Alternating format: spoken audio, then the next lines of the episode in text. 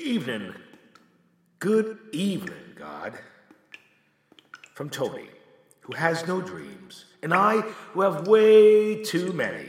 And you, a two, you have a dream, or should I say, had a dream? I mean, is the filling of the void, is the endless planets and space phenomenon, and all the blooming of life in all its form, is this your dream? Now realized, and now, whoa, that is it? No more dreams? Do you have other dreams? Maybe that you have moved on to. Or like a garden, the dream that you have has to be tended, always has to be tended. Recently, someone said the phrase to me, eating someone else's dream. The words have stuck with me, and that's prompted this chat with you this evening. Well, it's chat that I first had, of course, as I often do, with my friend Tony as I sit on him. Some, you know, spend their time in the toilet reading. I spend it with my friend. Good times, good times. Anyway, it got me wondering if we, your creatures, are eating your dream like a ravenous termite. No sense of the destruction being caused, just munching and chewing away.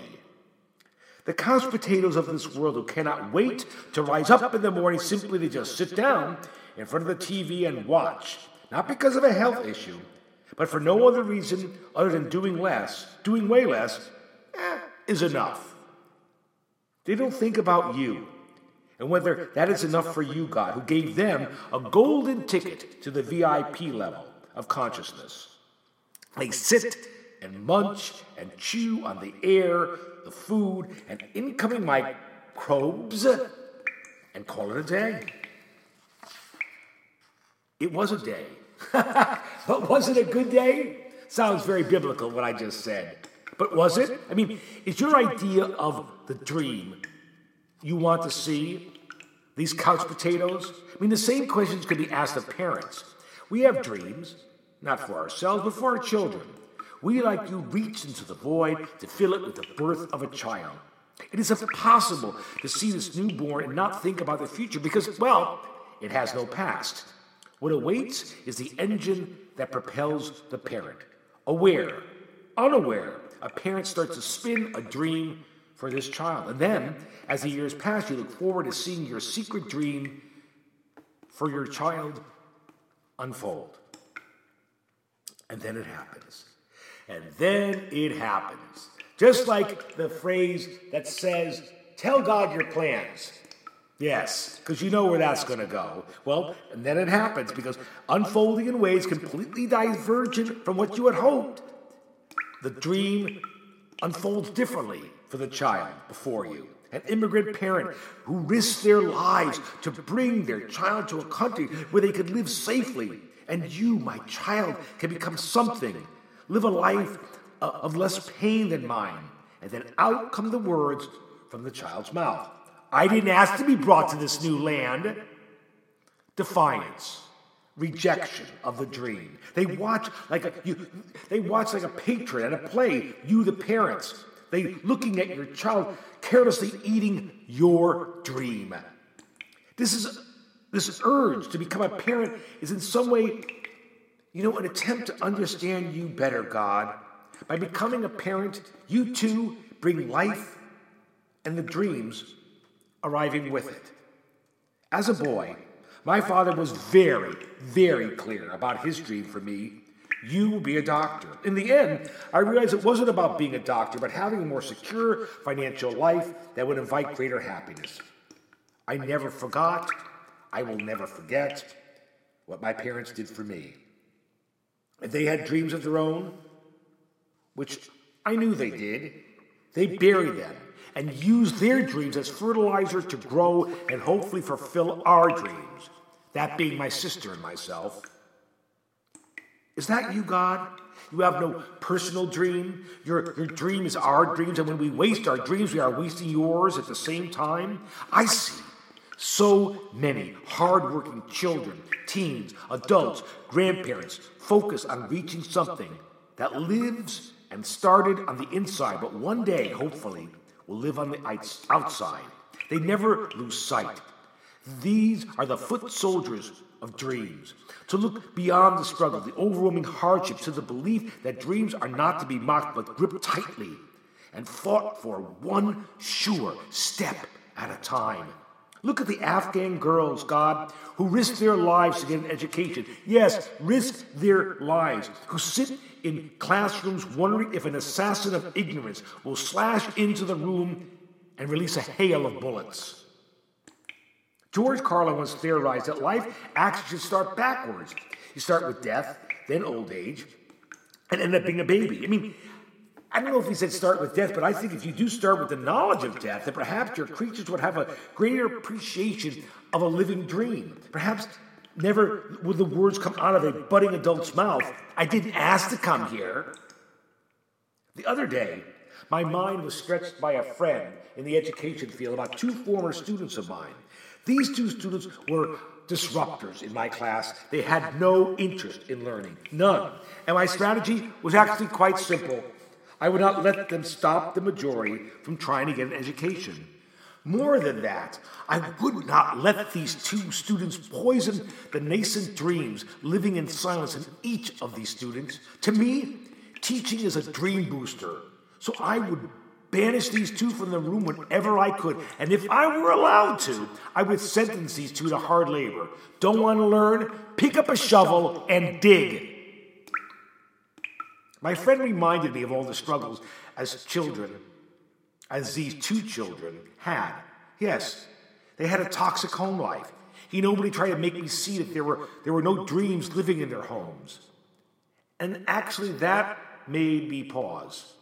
It made me realize that they were living, growing up in a dreamless household. It would never occur to these two boys to know that they were vessels of your dream. Maybe the parents were void of dreams, but there was an invisible cheerleader rooting for these two boys. And that's you, God. It makes no difference whose dream it is, yours or ours. Dreams are fragile. There is a reason they live most freely in our sleep here, away from the world, here in quiet eyes closed and respiration lowered, dreams rise like tiny bean plants growing upward from the darkness to the light of awareness. And when they become more visible, a dream is actually now even more fragile than ever, that it wasn't a sleeping state. In the world that you have created, dreams can be cruelly discarded or dismantled, piece by piece by piece over time. Are you sleeping, God? I mean, is being awoken too painful to see dreams misused and wasted, and so you'd rather be in a dream state? Perhaps, perhaps. Dreams are meant to be eaten, to be ground up, so that stronger dreams can prevail. Is the universe, your creatures, a dream worthy of not being eaten up? I want to believe it is. Every day, I'm amazed to see my cynicism attacked by the power of dreamers. No excuses, no thought of not getting back up when knocked down. I will not stop. My dream deserves no less. My hero, Muhammad Ali, who surrounds me in pictures and words, once said, If your dreams don't scare you, then your dreams aren't big enough. Some of your two legged are too scared of dreams, be they humble or as grand as yours. I pray you do not sleep scared of your dream, God. I am not, and countless others are not as well. Though dreams are born in darkness, and though the dream may be scared, it will not give in. It will not give in to fear. That is why you and I must feed each other's dream and tend it ever upward, from the depths to the light of day. We cannot stop the eaters of other dreams, just as no one can stop our journey for the dream to become a reality. We, your creatures, will tend your dream, and in so doing, tend our own.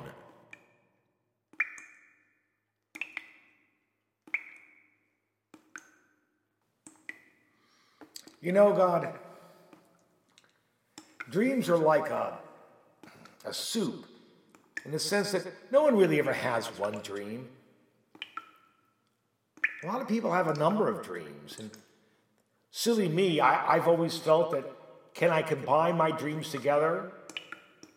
And I feel like having these chats with you is a dream come true in the sense that it allows me to, to use my mind and my, my joy of words, but also to use my joy of, of singing and writing songs.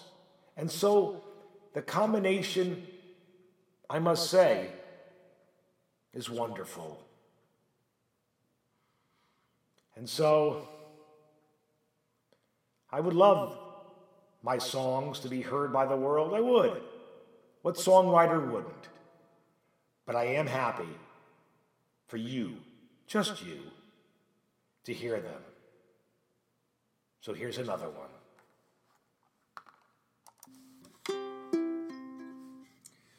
We all have dreams, so many dreams. They just pile up. What else can you do? Oh, you can't stop. I have tried, you know. They just find a place to stay and won't let go. One dream, one dream's all I ask. Ooh, one dream, one dream that will last. Ooh, a dream talks to you, tells what you must do, no matter.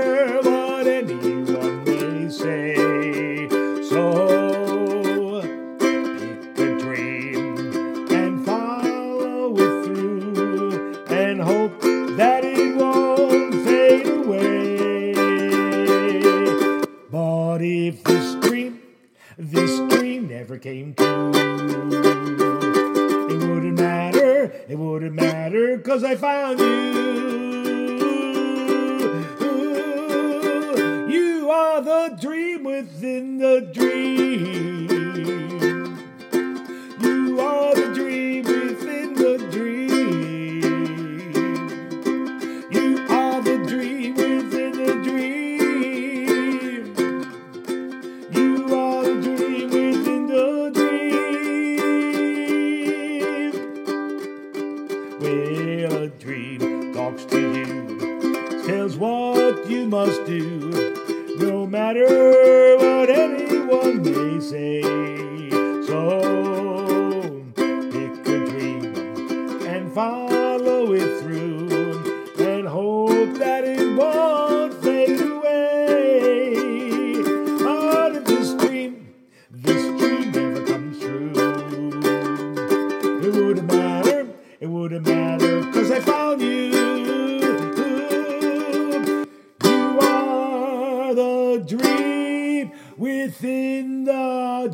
Yes, you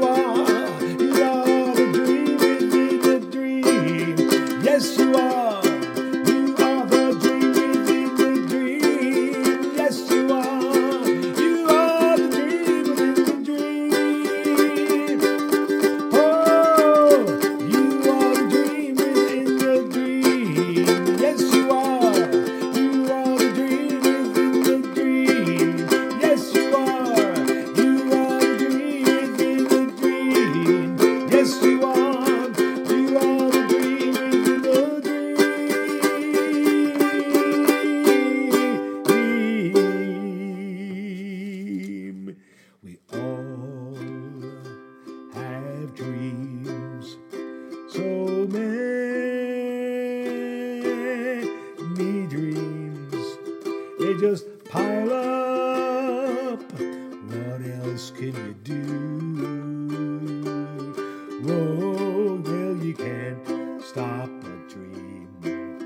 have tried, you know. It just finds a place to stay and won't let go.